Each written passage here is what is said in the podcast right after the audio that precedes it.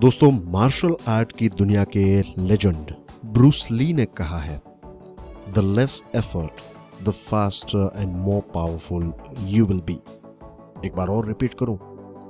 The less effort the faster and more powerful you will be इसका best example है brushing your teeth आज सुबह जब आपने अपने दांतों को ब्रश किया तो क्या आपको मेहनत करनी पड़ी? क्या आपको उतना ज़्यादा फोकस उस चीज़ पर करना पड़ा? नहीं.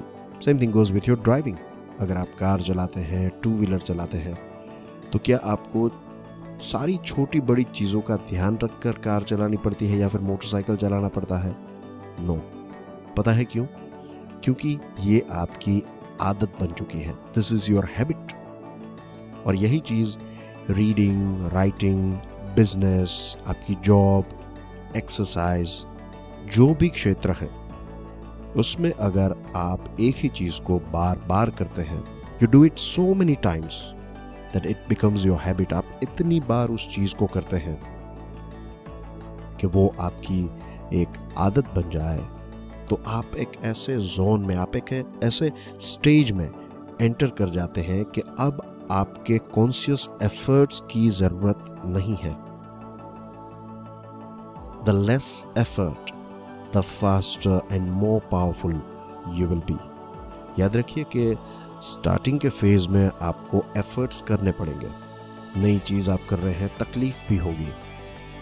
लेकिन अगर आप उस चीज़ को हर रोज़ करते जाए और इतनी बार उस चीज़ को रिपीट करें कि वो आपकी हैबिट बन जाए कि अब आपको उस चीज़ को करने के लिए कोई एफर्ट ना देना पड़े। तब दो चीज़ें आपको मिलेगी।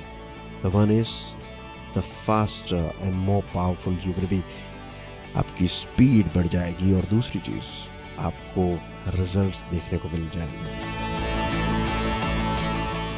Remember the quote of Bruce Lee the less effort the faster and more powerful you will be